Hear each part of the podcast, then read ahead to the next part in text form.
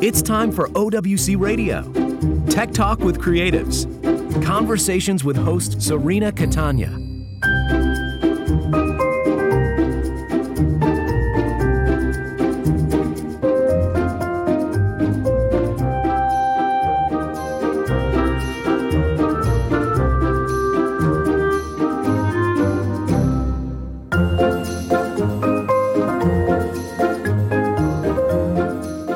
Are back with OWC Radio. I'm Serena Catania, and Michael Kammes is on the line with me. He's a VP of Marketing and Business Development at Bebop. And on the last show, we were talking about this wonderful ebook that he wrote that helps all of us who are doing remote connecting, recording, anything having to do with remote creative experience.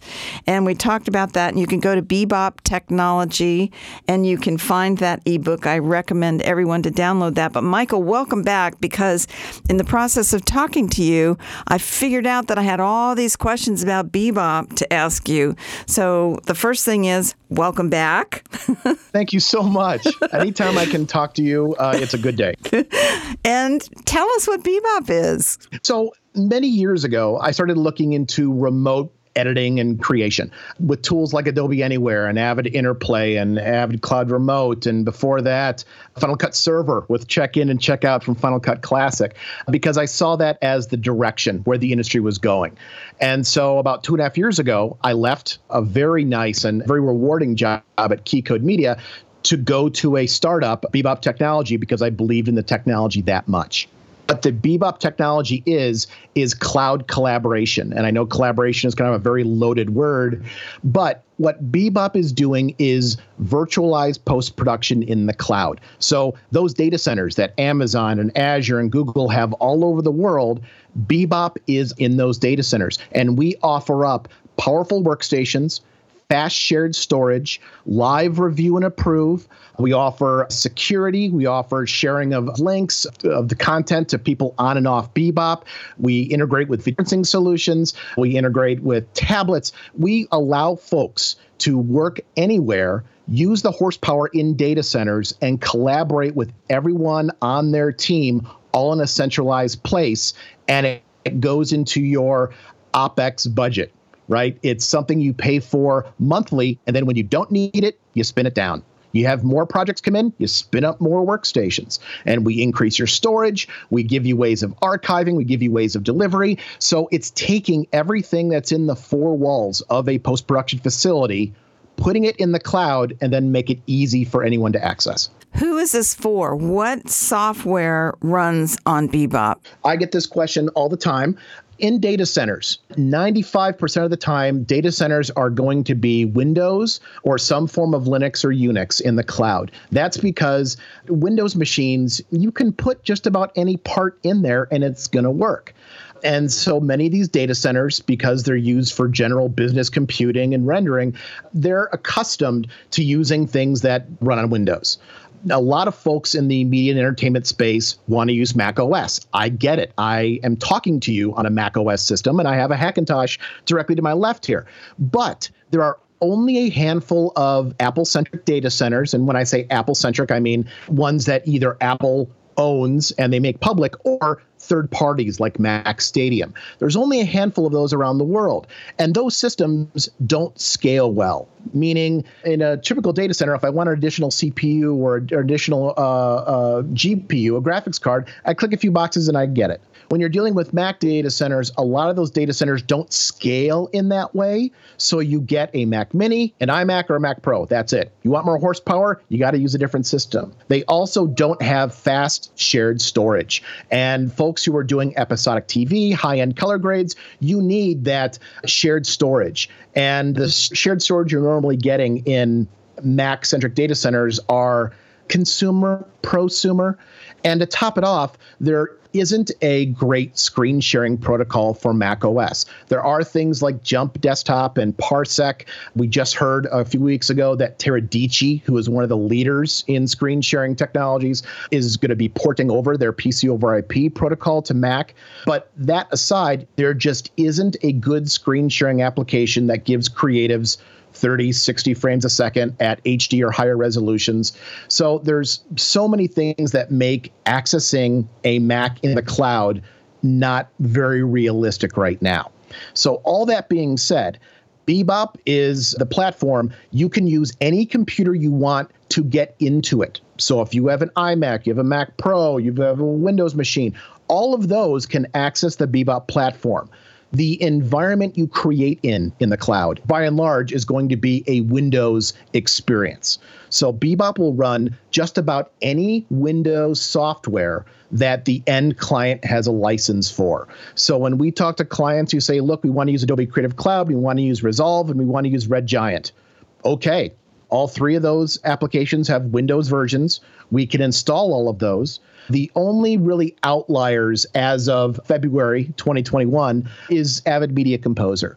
Avid Media Composer spells out in their EULA that you have to use Azure if you're doing their work in the cloud. You have to rent a VM license from them. So it's it's a little bit more complicated. They also have their own proprietary solution called Avid Edit on Demand. But to go back to your original question, if it runs on Windows, we can pretty much run it with a few exceptions. So forget Final Cut Pro. Yes, uh, I'm sorry to say that because I've been a macOS user and a Final Cut user for many, many years. But unfortunately, there isn't a lot of built in support for that. If we look at ways to share libraries in Final Cut 10, that's usually done by third party tools like PostLab and Hedge. And Apple doesn't have that built in. So taking advantage of workstations in the cloud and taking advantage of collaborative technology like shared storage, that isn't something that is accelerated by Final Cut 10. So there's a couple reasons why it just wouldn't make financial sense. Uh, but I'm hopeful that at some point Apple data centers will be more prevalent and Bebop can incorporate that as well. Things are changing very fast. You just don't know, right? So your providers are Azure, AWS, Google Cloud, right? Yes when you're an editor, you need both CPU, so your processor, you also need GPU, and you also need fast storage. And when I say fast storage, I mean high IOPS, low latency. And a lot of the data centers out there are either just storage based, like Wasabi or Backblaze, or they only offer up compute and they don't offer up GPU. So when we take a look at the three big data centers, they have all the ingredients you need for a post production cake. And that's why Bebop is partnered with each of them. And so the solutions that you're using will direct us via Bebop to whichever one is most appropriate for the solutions we're using, right? Yes. Normally, before Bebop deploys, we'll speak with the client and say, hey, you know, what data center do you like? One of the things that Bebop feels very strongly about is we don't believe in dictating to the end client what data center to use. One of our larger clients uh, is Disney. And if we went to Disney and said, Disney, I understand you have a, a deal with AWS, but we're going to make you pay our AWS rate in order to use Bebop, that wouldn't fly because Disney, among others, have negotiated their rates with the cloud provider. So what Bebop does is say there's a per seat license that you pay per month, and then all the cloud costs, all the storage, all the hours on the workstation, all the servers, we deploy that under the end client account. So you can negotiate that rate with the cloud provider. And what most people don't know is that if you plan on using the cloud a decent amount, you can call someone at the cloud provider and say, I plan on using XYZ Cloud for a year, two years. I plan on doing this much work. I want a better rate. And there are lower rates. You can get lower rates. You just have to call and tell them the scope of what you're doing. And we don't want to get in the middle of that because any client we work with has things larger than what they're editing on, right? They have bigger concerns, bigger direct with their business. So if they call and negotiate better rates, great. You get them. We don't get in the middle of that. You set up the super duper workstations. Boy, that was a tongue twister. That's one of those ones that they want to have you repeat over and over again to test you. So, but you do set up those workstations at Bebop, right? I mean, so what is a zero client? Can you explain to people what that is and why we might need it? Sure. Before I go into the zero client, an easier way of explaining it would be let's say you're a freelance editor and you're hired to edit. Let's say there is no virus, there is no COVID, everyone goes to a building and works. Imagine the, the day one when you walk into a facility. The workstations are there, the shared storage is in, is in there, your video conferencing is set up. Everything that you need to work on a project in post production is there ready to go. That's what Bebop is providing. We're providing that day one walk into the facility and things are ready to go. One of the great tools that's been around for years is a zero client. As we talked about in the last interview we did, many folks have unoptimized workstations. They're working wirelessly. They have Chrome and Firefox and 50 tabs open and Spotify going and FTP transfers, and, and all of those are going to make your remote experience horrible. So there's a concept of a zero client. And folks who are familiar with the old mainframe topologies, of the 50s, 60s, and 70s, and a little bit of the 80s, is that what if the end user just has a dumb terminal? All you have is a little box that does no processing. All it does, its only purpose in life, is to connect to a remote machine somewhere. And that's what a zero client is. It allows you to have a gateway to connect to a remote machine without all those underpinnings of your OS and all the apps you're not supposed to be running but are trying to run in the foreground. Those can't run because your dumb terminal doesn't have a Windows OS or a Mac OS or any OS. So we quite frequently recommend zero clients for folks who are in bandwidth challenged locations, like in the Philippines, for example, or South America, where you don't have a great internet connection. If we give them a zero client, it makes the experience a lot easier. For security, if you are use a zero client to get into a workstation somewhere, there's no software for you to do a screen record. There's no way for you to illegally export and download it, right? All of that is remote and you you just have a window to get into that remote system. Now, obviously, you're going to uh, talk to your clients about which client to use, or do you have one that you can recommend, or a series of them, or what's your favorite zero client, Michael? Are you allowed to say? yes, I certainly can. Tell me your secret. Shh, shh. Get real close. Get real close, and I'll tell you. Shh, don't tell anybody else. okay, what is it? Bebop has been built in a modular way. And what I mean by that is the majority of the technology on Bebop is Bebop's. It's our homegrown IP. But we have found a fantastic protocol called PC over IP. It's by a company called Teradici. They're global, just fantastic company. And so at this point, we utilize the Teradici PC over IP protocol. Teradici makes cards, makes hardware cards that are meant to connect via PC over IP, and they also make zero clients. Teradici also has a great OEM business. So as long as you get a zero client that has a Teradici PC over IP card in it, you should be good. Bebop tends to recommend a company called Tenzig. 10ZIG, and they have the 1206 models. And those models, they start under 300 bucks. They allow multiple monitors. They have microphone inputs, USB inputs, multiple monitor outputs, and it's of just a very stable connection. And so we have at least a dozen clients that have bought 20 or 30 of these things and then ship them out to their creatives all around the country so they can edit remotely with the highest security and lowest latency. I love that. I love anytime you talk to me about security, my ears perk up because I've had some very bad experiences with it. And I know a lot of companies are getting hacked and things stolen right now.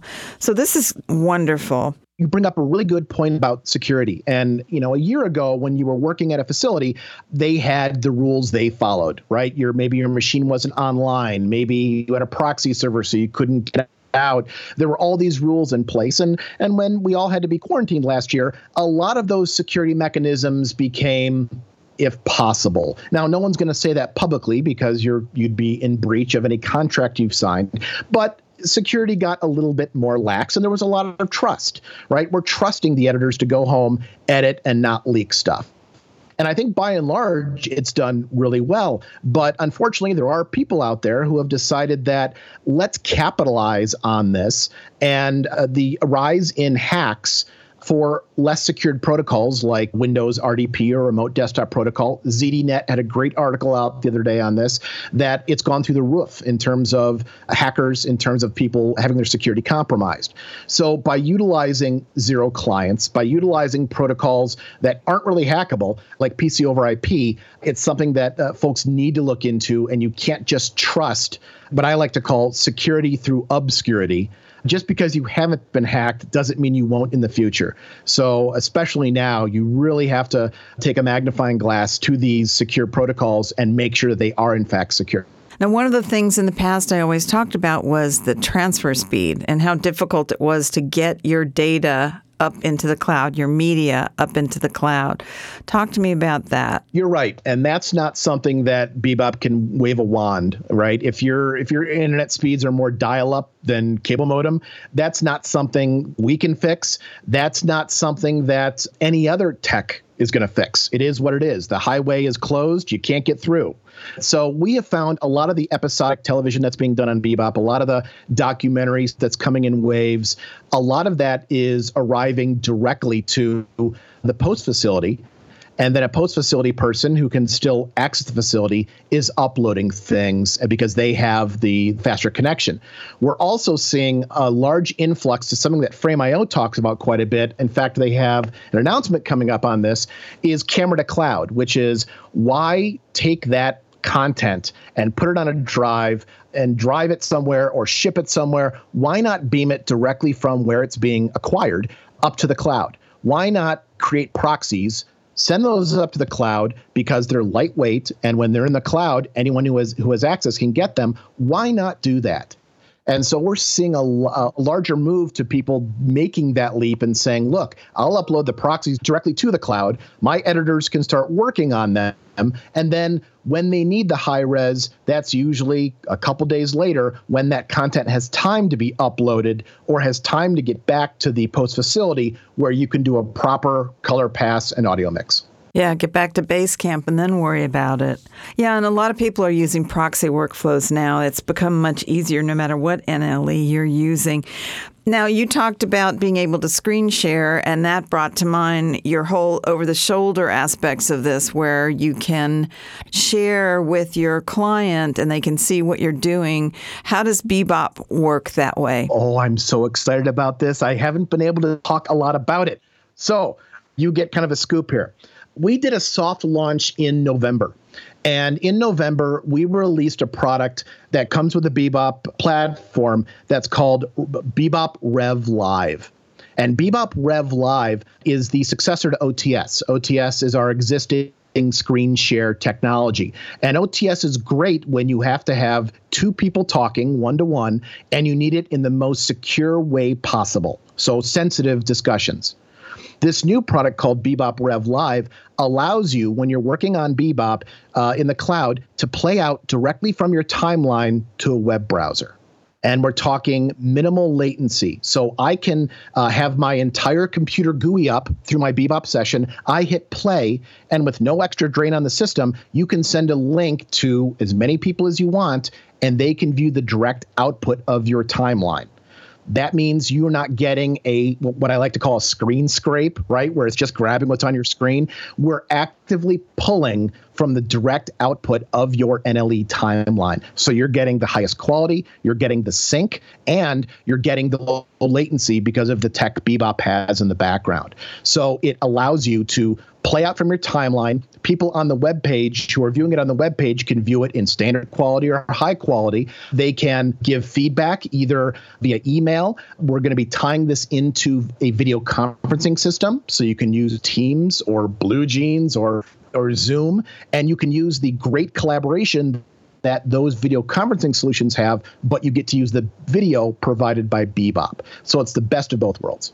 Oh, that's epic. Well, you're solving all the problems, Michael. Well, you know, a lot of folks are coming out with tools like this, and Bebop Rev Live is just the first step. And I can tell you that Bebop Rev Live, we're going to be doing a heck of a lot with it in the near future. It's part of my goal to democratize this type of technology and bring it to the masses. And I think Bebop is doing that in a really, really good way. What happens if disaster strikes and we lose our media, can we recover it? Whatever's been sent to Bebop, you're backing it up over there, right? Great question. I know this is a topic very near and dear to your heart. Anyone who knows you knows that that, that is something yes. that, that is very t- yes. top on your list. Uh, that's the great thing about the cloud. If you were to have storage at your house and on one hard drive, that one hard drive, you know, the wind blows the wrong way, that drive gets corrupted. When you upload things to a, a CSP, a cloud service provider, they're already backing it up and putting it in multiple places. So if one of the drives in the cloud fails, they've got all that content.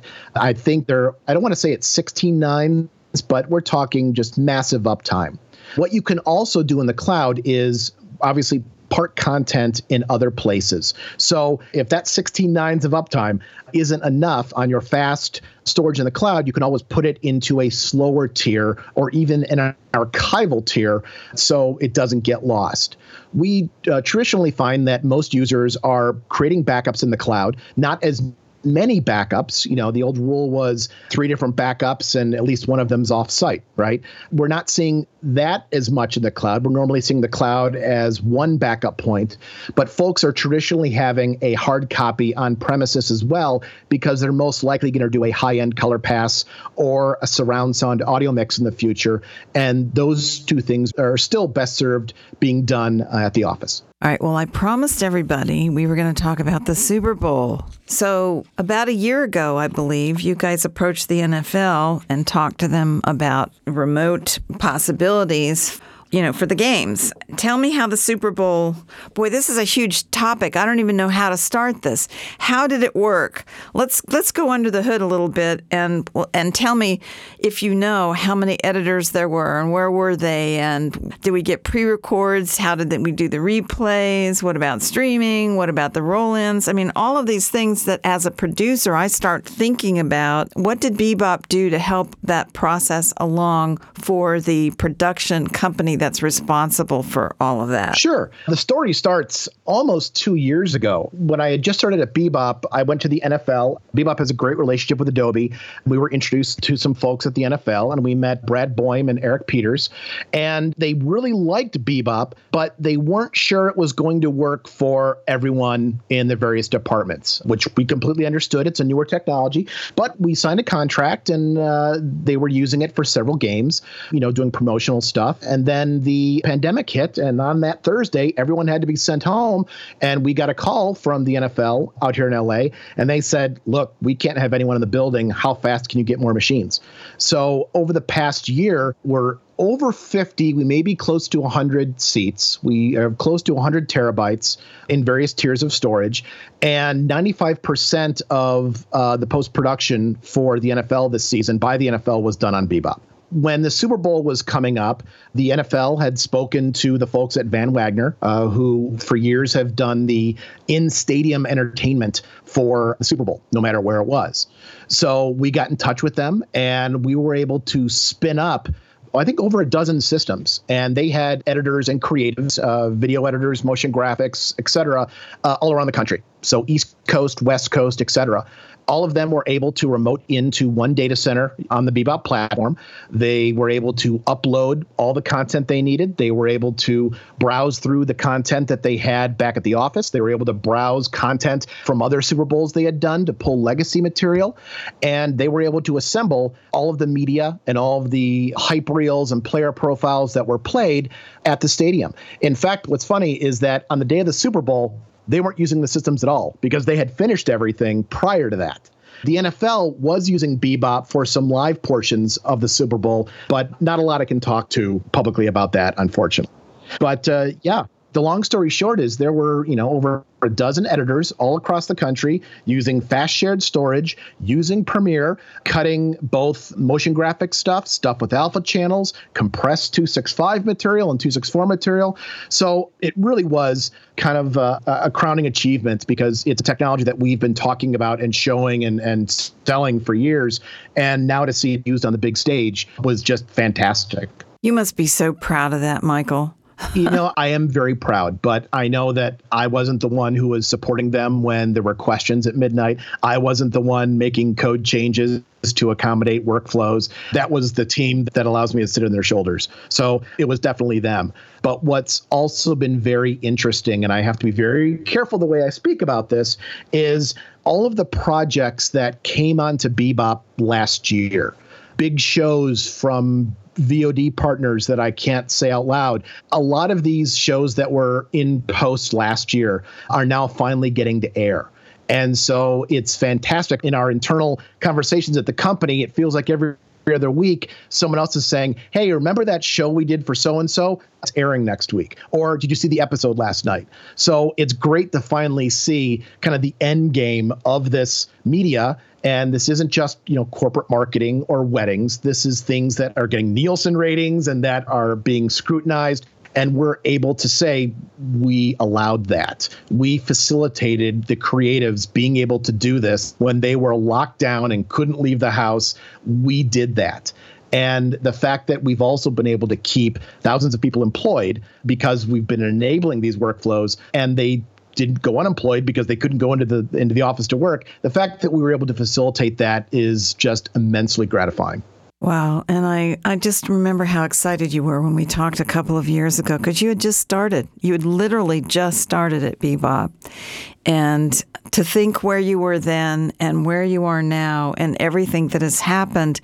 And as unfortunate as it is, we have to live with the way things are right now. You are facilitating remote production and post production, which is a part of our everyday life. If we're going to make a living, we need to know how to do it. And that's one of the reasons why I wanted to bring you on here, because I do hope that people will go to Bebop and check it out. Now, I'm assuming that the workflow manuals that the production department and post production department would produce, there's a collaboration that would occur between your client and Bebop to make sure that everything that is lined up is being done in a way that it's going to work for everybody. Am I correct on that? Yes, but it is malleable. One of the great examples is Vox Media out of New York. They're doing marketing and advertising campaigns for dozens, if not more, companies. So they'll give us a call and say, "Hey, remember the show we did uh, uh, last month? Well, we're going to do one just like it. Can I get 12 machines, 10 terabytes of storage with our standard disk image?"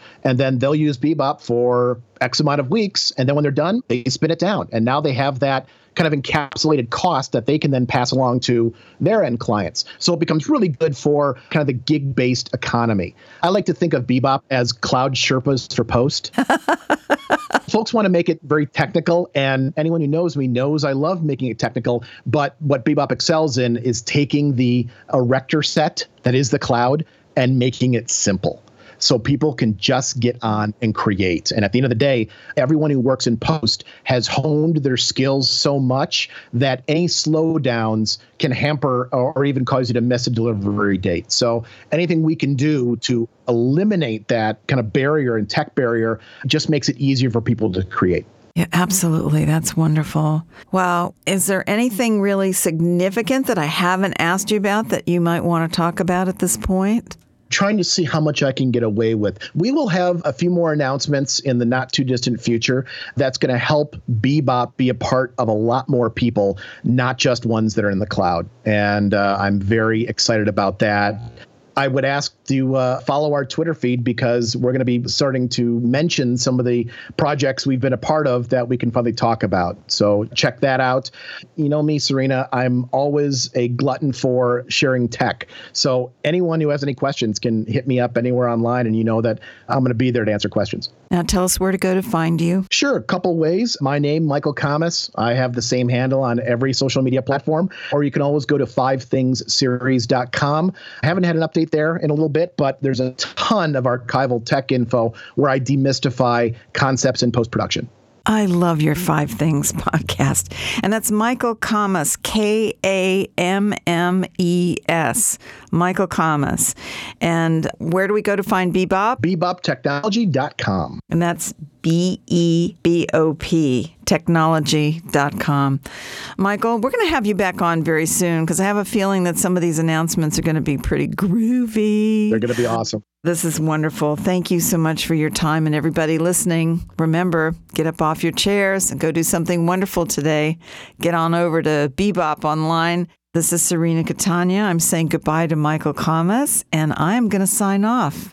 Thanks for listening, and thank you to OWC for sponsoring this wonderful podcast where we can talk to amazing people and bring all these ideas and new ways of doing to you at home. Thanks for listening. We appreciate you, and we love and appreciate OWC. Have a great day.